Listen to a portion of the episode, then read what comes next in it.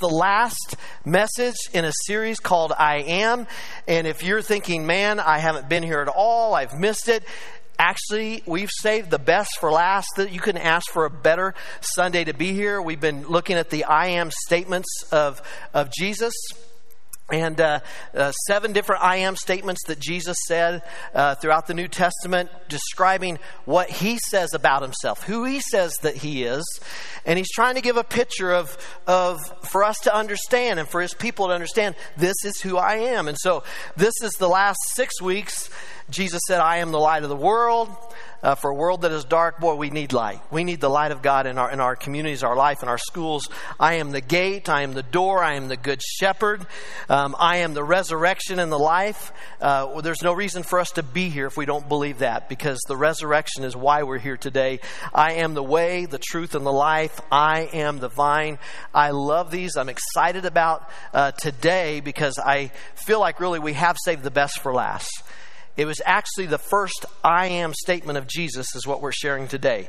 It wasn't the seventh, fifth, sixth. It was the very first thing that he said um, right out of the gate, and uh, one of the first I am statements. And so this morning, as we talk about this and we think about I am, um, Jesus describing who he is, maybe we can think about it in the way if we'd say I am. I am, who we are. If we were to introduce ourselves and try to tell a little bit about what makes us who we are. I mean, if I were to introduce and say, I am, you know, I'm, I'm, I'm Kent Peterson.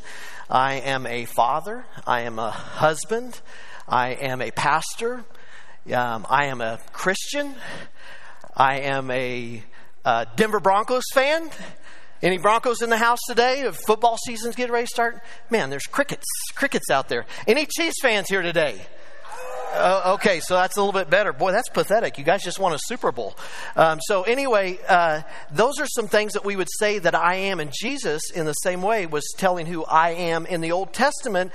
God is so amazing. He is so beyond our comprehension that there's a lot of descriptions of God in the Old and the New Testament. And I was just trying to think of some of those things that how we, how God, he's so indescribable that there's many names that they came up with. Elohim, that he is creator, that he's Emmanuel, that he's God with us. Jehovah Shema, that he's my command, companion. Adonai, that he's my Lord and my authority. Or Jehovah Rohi, that he's my shepherd. El Rohi, that he is the one who sees me.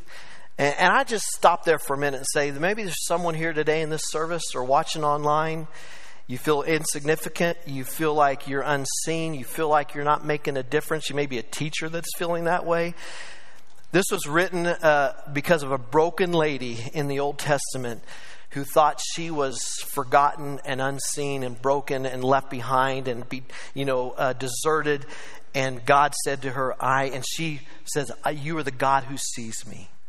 I believe that someone here today needs to hear that God sees you. God knows you. El Shaddai, God Almighty, Jehovah Jireh, the Lord who provides, and Jehovah Shalom, one of my favorite, we knew peace. He is my peace. These are some of the names of God in the Old Testament, but the one that trumps all names is Yahweh, I am, where we've been the last six or seven weeks. And this all started um, in when, when Moses... When God called Moses to be the, the leader that would deliver his people from the bondage of slavery and the Egyptians, he came to Moses. He said, Moses, this is your job. You're going to deliver my people from the bondage of the Egyptians, from their slavery, and you're going to set my people free. And Moses felt so inadequate. I mean, I, I think of a first-year teacher. You know, so often we feel inadequate as a first-year teacher. Um, or a first year or, or new uh, anything, we may feel inadequate. But he said, you're my man, Moses. And Moses uh, is still having doubts. And he's like, I, I don't know about this, God. And God, he goes, who am I to say, you know, on what authority? You know, what do I say? Who sent me?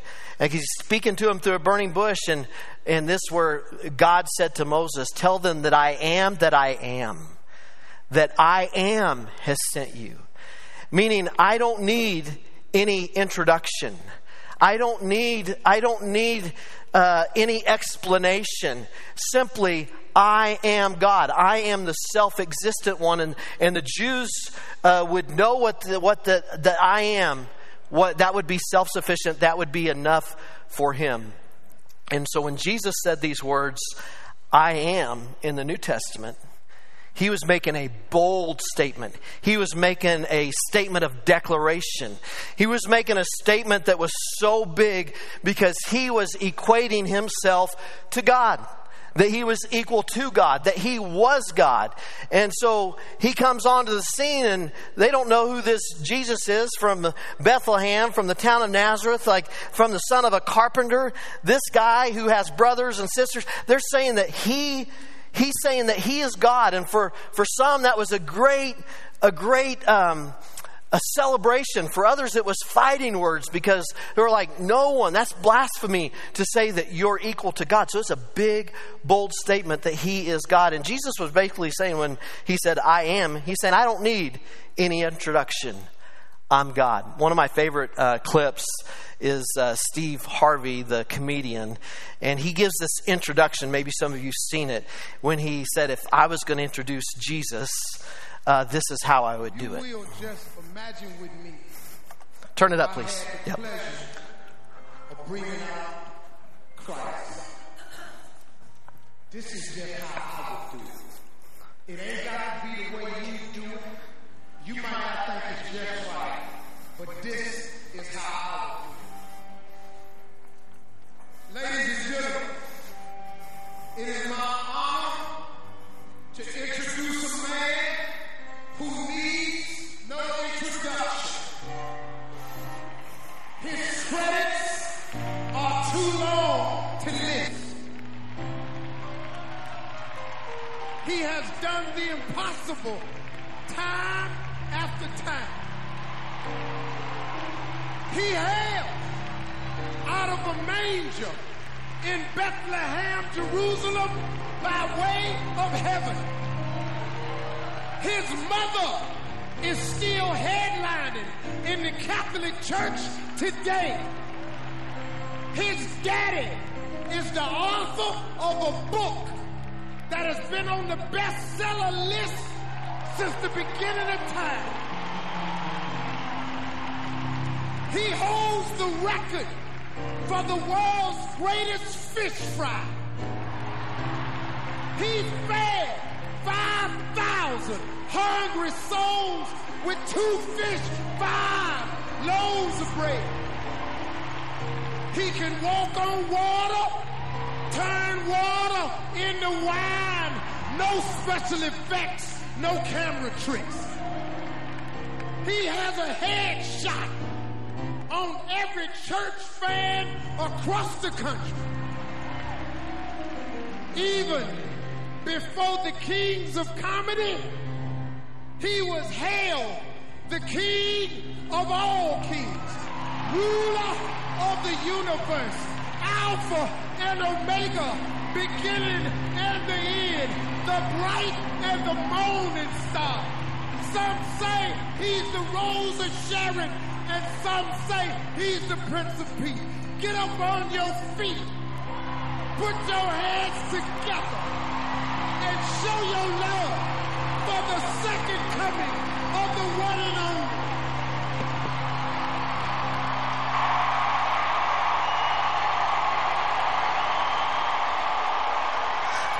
I love it. Yeah, I love it when people praise God. I love it when people praise. It's just a little bit of taste of heaven, of what heaven's going to be like. Jesus doesn't need any introduction. He is the great I am. But he burst onto the scene, and he's still wanting you to know who he is. And and he describes who he is in these seven statements of the I am statements. And today we see it in the first statement. The first I am statement that he made was that I am the bread of life. Whoever comes to me will never go hungry, and whoever believes in me will never be thirsty again. I am the bread of life. I love this one. I think in some part, and you, I bet there's a lot that share with me in this, I love bread. It is my Achilles heel. It is my kryptonite. If I have good bread, and I grew up on good bread. My mom made homemade dinner rolls. She got that from Mimi, her, her mom, my grandmother. Mimi was so good at making homemade dinner rolls that in the Independence, Kansas, even in her eighties, after my grandpa passed away, she began to be known all in that community, and she would make dozens of rolls, and, and people would come and buy Violetta Price's homemade rolls. And that butter, it just had the right amount of crispiness on the outside, but then when you bit into the middle, it was just, it was had to melt in your mouth, and that butter. And and last night, I wasn't planning on this. I didn't know where the end of my week was going to take me, but I was like, last night, Aaron and Stephanie invited us to a birthday dinner in Wichita, and Pastor Aaron turned twenty-nine, our middle school pastor, and they wanted to go to Roadhouse Steakhouse. Roadhouse, or is it Road? No, is it Roadhouse? Texas Roadhouse, yeah. I, I, I, it's been a long time since I've been there, and I don't remember what the steak had tasted like before. I didn't remember what, what I had. I didn't remember what vegetables I had. But one thing I remembered, and I was excited, I remembered the rolls. And I knew that we were going to be walking into these hot buttered rolls, all that you can eat. I've been trying to do better, so I was like, God, you got to help me. You got to help me. I, I, you got. You can't, it's a sin not to eat a roll when you go in there. So I was like, I got to at least eat a roll. But I was like, I don't want to do the sin of gluttony. So I was like, okay, Lord, tonight, with your help, we're just going to do one roll. We're just going to do one, one roll. Who knows, it's impossible at Texas Roadhouse to eat only one roll. So twelve rolls later, I'm just kidding. It was like four rolls later, but I could have eaten twelve. I could have eaten forty. But four rolls later, I was like, okay, I want another. I mean, I had three for an appetizer, and that was my dessert. The fourth one was my dessert. Man, those buttered rolls, they just melt in your mouth, and you taste it, and you're just like, you remember it, and you know that it is good. And I believe in the same way. I believe that the psalmist got it right when he said, taste and see that the Lord is good. I think Jesus bursts onto the scene with the I am statement that I am the bread of life, because I do believe he wants to give us a picture that he is mouth watering good, that he is so satisfying. Now, we don't have to have fifty of them to be satisfying. He is saying, I am the bread of life. Taste and see that I am good. Try me out and see if I am good. And I began to think, I was thinking a lot about this yesterday on a walk. I was, I had a lot of time to think, and I was thinking, what, what am I trying to accomplish here today? And then it began to take me to, what am I trying to accomplish every single Sunday when I stand before you and stand before the people? What are we trying to accomplish? And really, this thought came to my mind. In fact, I didn't have one of these scriptures I'm going to share in a moment. I didn't have it until I began to think, the goal of every Sunday, the goal of today is that you would taste and see that the Lord is good. That you would taste and see that Jesus is good. That he is satisfying. That you will not regret taking a bite and, and taking part in the, in the body of Christ. That there's something about tasting and see that he is good. And so I was talking with Heather about this. I was just sharing with her. I said, you know, I, you know, why do we do, you know, donuts today? And, and why do we have giveaways and, and those things? Yeah, we want to have fun. And, and we want you to have a good time. We want teachers and students to know that we love and value them. But the real reality is, the bottom line is, we want you to taste and see that God is good. We want you to taste him and see for yourself that God is good. And maybe you've never tasted him. We want you to taste him for the first time and see that God is good. Why did Pastor Brandon and Pastor Aaron on Friday night, along with uh, twelve uh, committed volunteers and, and sponsors, uh, have over one hundred kids out here on our back lawn with paint and slime and goop and all this stuff covered from head to toe? Why did they, why did they do that? Because Pastor Aaron and Brandon and these twelve great volunteers have nothing to do on Friday night. They don't have any families they want to spend time with. You know, why do they do this? Because they just think, no, it was a lot of work. The reason they do that is because they want kids to come back this fall, and they want them to experience and taste that God is good, that God has a plan for them, that God loves them, that he is the bread of life, and he wants people to taste them. And I, I, I believe that's really what we're trying to do. And if you're a follower of Jesus, that's why we want to share it with others, is because we want people to taste and see that God is good. I, I want to see, I want marriages to taste and see that God is good. Sometimes we're trying to fill ourselves with other things that aren't satisfying, and, and it goes all awry and a mess because we're not digging in and diving into the bread of life. That God is good. That God is good for families. That God is good for the workplace. That God is good. We need to be praying. We're praying because we believe that God is good. That doesn't mean all good things happen. That life is always good. Life is hard, but God is good. And, and we want people to experience and taste and see that God is good. Jesus said, I am the bread of life. And there was even a greater significance for God's people, the, cho- the chosen, the Jewish people, for, the, for that culture and for that time. Bread symbolized even more than just good tasting food. It, it symbolized a substance that they had to have, because in their mind, when Jesus came on the scene and said, I am the bread of life, one of the thoughts they're probably thinking is, yeah, for forty years, God provided manna from heaven when we had nothing to eat in the desert. Day after day, He provided manna for us to eat, and without it, we would have died. I think when we see Jesus in the Lord's Prayer, very intentional, one of the big things in the prayer, the prayer is, give us this day our daily bread. It, it, that's, that prayer is prayed because of that manna that came from heaven, that they didn't know that they were going to have enough. In fact, Jesus, I mean, God said in the Old Testament, do not save any for tomorrow, because He wanted them to depend on God day after day after day and not be hoarders and, and dependent on themselves. So give us this day our daily bread. Jesus is the one that said that, that man does not live on bread alone, but every word that comes from the mouth of God. Even the town of Bethlehem, where Jesus was born, means bread. It means the house of bread. So Jesus said, I am the bread of life. It was something that sustained them, something that was necessary. Not just a luxury like I had last night, but so in the in the Jewish Uh, culture and in their time of growing up, their their diet was somewhat simple. Uh, one is fish. Uh, that was kind of their main source of protein, but fish wasn't an every kind of meal kind of thing.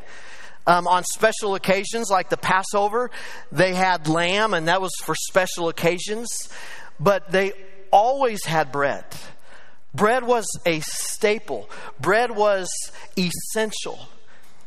Bread was essential for them. And so I wonder, for us who are followers of Jesus today, or claim to be, is Jesus your main staple? Is He your main staple, or is He just appetizer and dessert? Is Jesus your main staple? Is He is He essential, or is it just something that's more of a luxury? All four of the Gospels, the setup for Jesus saying, I am the bread of life, like the other I am statements, there was usually a setup. The setup for this was, in the previous chapter, Jesus had just fed, as Steve Harvey talked about, uh, the biggest fish fry, two fish, five loaves.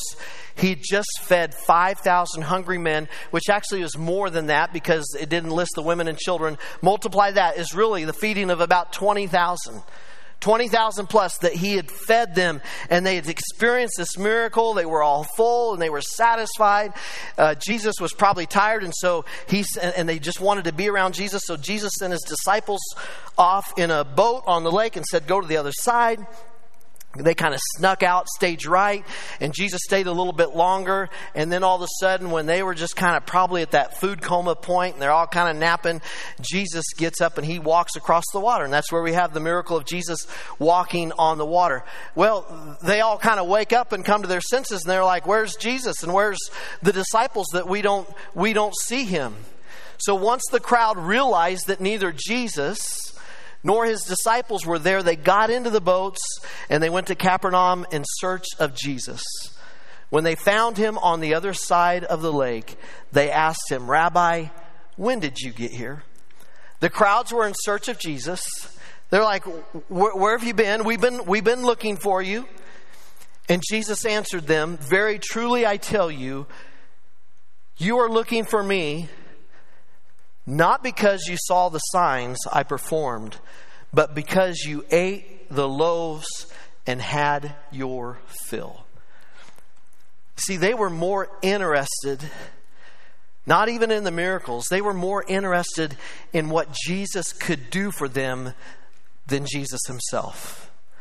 They were more interested in, in that Jesus could, could give them benefits and could feed them. They, they weren't really interested in Jesus, Jesus was saying. In fact, you know, I've had friends all through my life at church, and I've also had family members that had means and wealth and money. And uh, one of sometimes the fear of those who have a lot of wealth and money is that people just love them and want to be around them for what they can do for them. The things that they can give them, the, the money they can provide, the benefits of being their friends. And sometimes it's a wonder to them, it's, do people love me just because of who I am, not because of what I can do for them? And Jesus is saying, you, you just, you're here because you're just trying to, you're just trying to get your fill. And he's, he's saying, are you in this for the benefits, or are you in this for the relationship? It's kind of the with them. What's in it for me? And friends, I just said there are benefits in following Jesus Christ. Absolutely. Untold benefits. And there's nothing wrong with that. But what happens when the benefits maybe seem to run out? Or maybe you don't see like your prayers are getting answered the way that you'd hope, or life didn't turn out the way that you hoped it would turn out. What, what do we do with God when we're not receiving the benefits? And are you in this for the benefits of the relationship? In Proverbs, the, the, the wise counsel said, two things I ask of you, Lord. Do not refuse me before I die. Keep falsehood from me. Give me neither poverty nor riches, but give me only my daily bread. Otherwise, I may have too much and disown you and say, who is the Lord? Or I may become poor and steal and so dishonor the name of my God. He was just being honest. It's not saying that there's anything wrong with wealth or accumulating wealth. There's nothing scripture that says that. People have said at different times, you know, money is the root of all evil. No, it doesn't say that in scripture. It says the love of money is the root of all evil. And when it, when it dominates it, when it consumes us. And so this is not a thing of, you know, you got to be poor or, or don't be poor, don't be rich. Just, you got to be in the middle. You got to be middle class to follow Jesus. That's not what this is saying. It's just, it's the wisdom of the writer saying, hey, I know my tendencies. And my tendencies are to forget God when times are good. And my tendency is to turn from God and walk away from Him when times are bad. And how many of us have seen that? Maybe you've done it yourself or experienced it, where we've seen people so excited about Jesus saving them from their sins and coming into their life and getting baptized and forgiven and coming to church, and they're all excited, and then, man, life hits because the rain falls on the just and the unjust. Good things happen to good people and bad people, and bad things happen to good people and, and vice versa. It happens to all of us. And if we come to Jesus thinking, hey, life is going to be easy, we're going to be sorely disappointed. In fact, in this world, Jesus says, you're going to have trouble, but take heart, I've overcome it. So it's this tendency to, to forget God when things are good, and the tendency to walk away from Him when things are bad. And so do you want something from God, or do you want to be with God? Do you want something from God? And I'm not saying don't pray for those things. Man, I pray for a lot of things from God.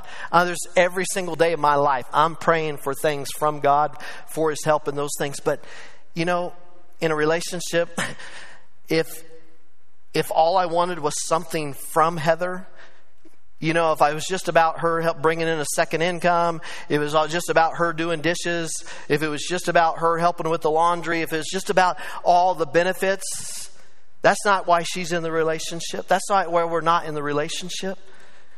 It's not that there's not benefits, but do you want something from God, or do you want to be with God? Jesus answered, very truly, I tell you, you were looking for me not because you saw the signs I performed, but because you ate your loaves and had your fill. Jesus is saying to them, you're just in this for the free fish and chips. You got free fish and chips, and you're coming back for more free fish and chips. And God is so much more. Jesus is so much more than fish and chips. Why are you following Jesus? Who are, who are you seeking? I'm going to tell you, friends, don't just settle for fish and chips when you can have the bread of life. And taste and see that He is good, that Jesus satisfies. Even in our darkness, even in our brokenness, even when life hits the bottom, there's only one thing that is going to satisfy. It is Jesus. And so Jesus says, do not work for food that spoils, but for food that endures to eternal life, which the Son of Man will give you. For on Him, the God the, God the Father has placed His seal of approval for eternal life. When Jesus talks about life, there was two words in the Greek for life. There, there was the word uh, bio. It was a bio uh, meaning, which was where we get biological. And those are things that are temporary. Those are things that aren't lasting. That's that's our that's our bodies. That all our bodies are going to die. Or the Zoe, and He's talking about the the Zoe, the spiritual, the eternal, the fullness of life that only Jesus can satisfy.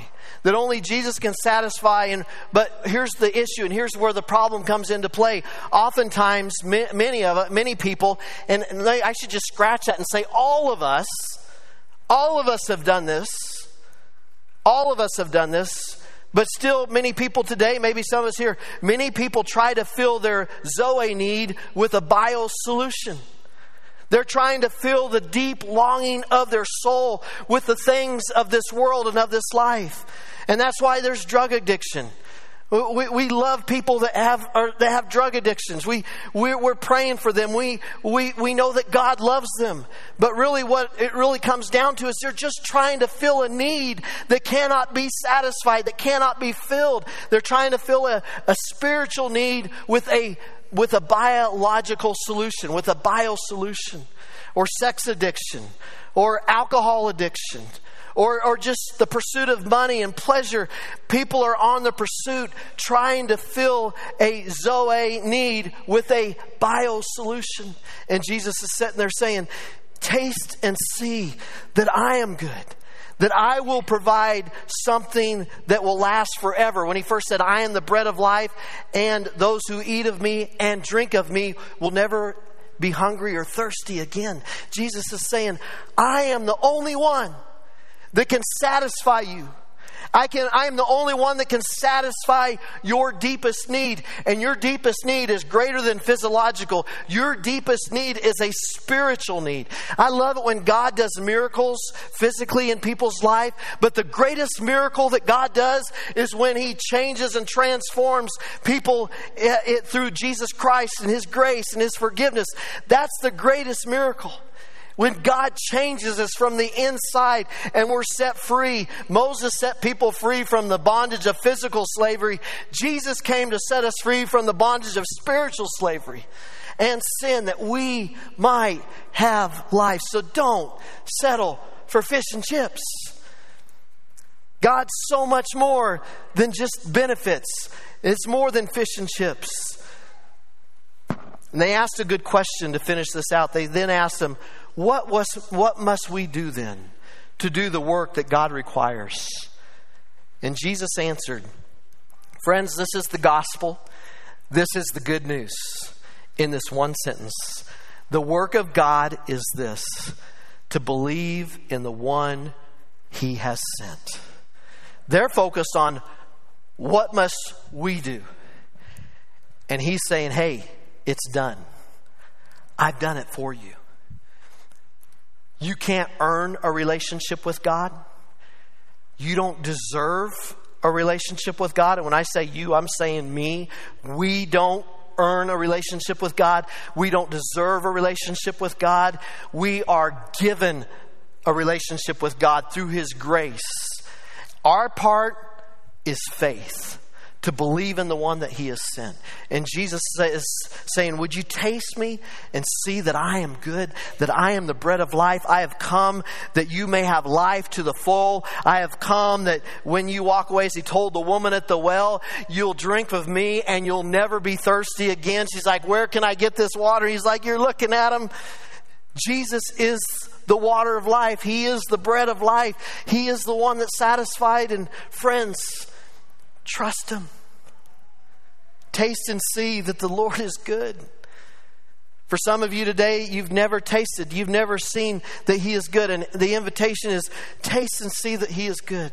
Quit trying to fill your needs with things that won't satisfy, but fill it with what is lasting. Fill it with Jesus Christ. Let him fill your life. And even for those of us who are believers, how often do we kind of get off track and we start trying to fill our spiritual needs with bio solutions?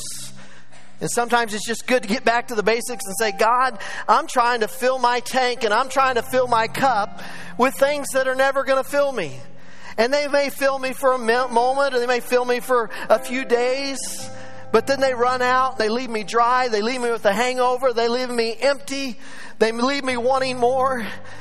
But Lord, today I see, I'm going to taste and see again that you are good, that you satisfy, that you are the bread of life. And in you, I will never be spiritually hungry when I put my faith and my trust in you. This morning, would you bow your heads this morning? We got some giveaways here in a little bit, but the most important thing we do today, the most important thing you can do today with your heads bowed and your eyes closed, and those watching online as well, is to taste and see that the Lord is good.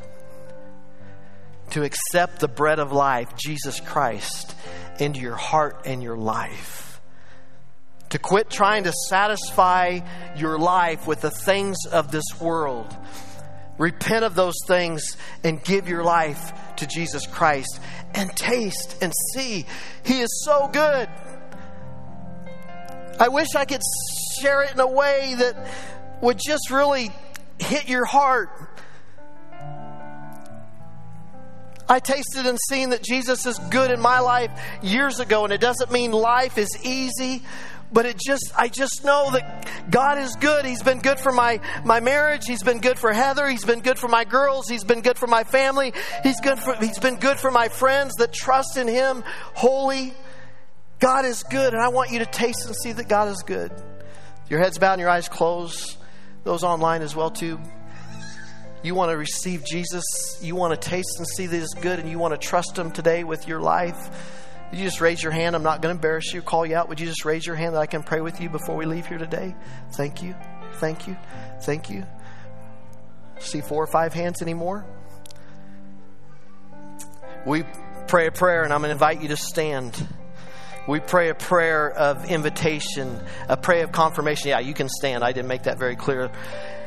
We're going to pray a prayer of invitation. We're going to pray a confirmation for those who have raised their hand. They're not going to pray it by themselves, because we all need Jesus and we need to be reminded of that. So today, before we kind of finish with some fun, let's do the most important thing. Let's let Jesus be Lord and Savior of our life. So would you repeat after me? Believe this in your heart. Confess it with your lips. Lord Jesus, I know I'm a sinner, that you are the Savior of the world. I ask you to come into my life. I repent of my sins. I accept you as Lord and Savior, my God and my friend. In Jesus' name, amen. Amen. Do you believe it? We believe it. We believe it. God bless you. Hey, guys, I'm going to let you be seated again. I want to congratulate you, those of that made that decision to follow Jesus. And even if you didn't raise your hand, we have a gift for you in the back of the same welcome table where there's gift for guests for a first-time guest. It's just a it's a New Believer's Bible with a thirty-day reading plan to help you on that journey, to get you started on that journey with God. I want to encourage you to do that. And I also encourage you to tell other people the decision that you've made so we can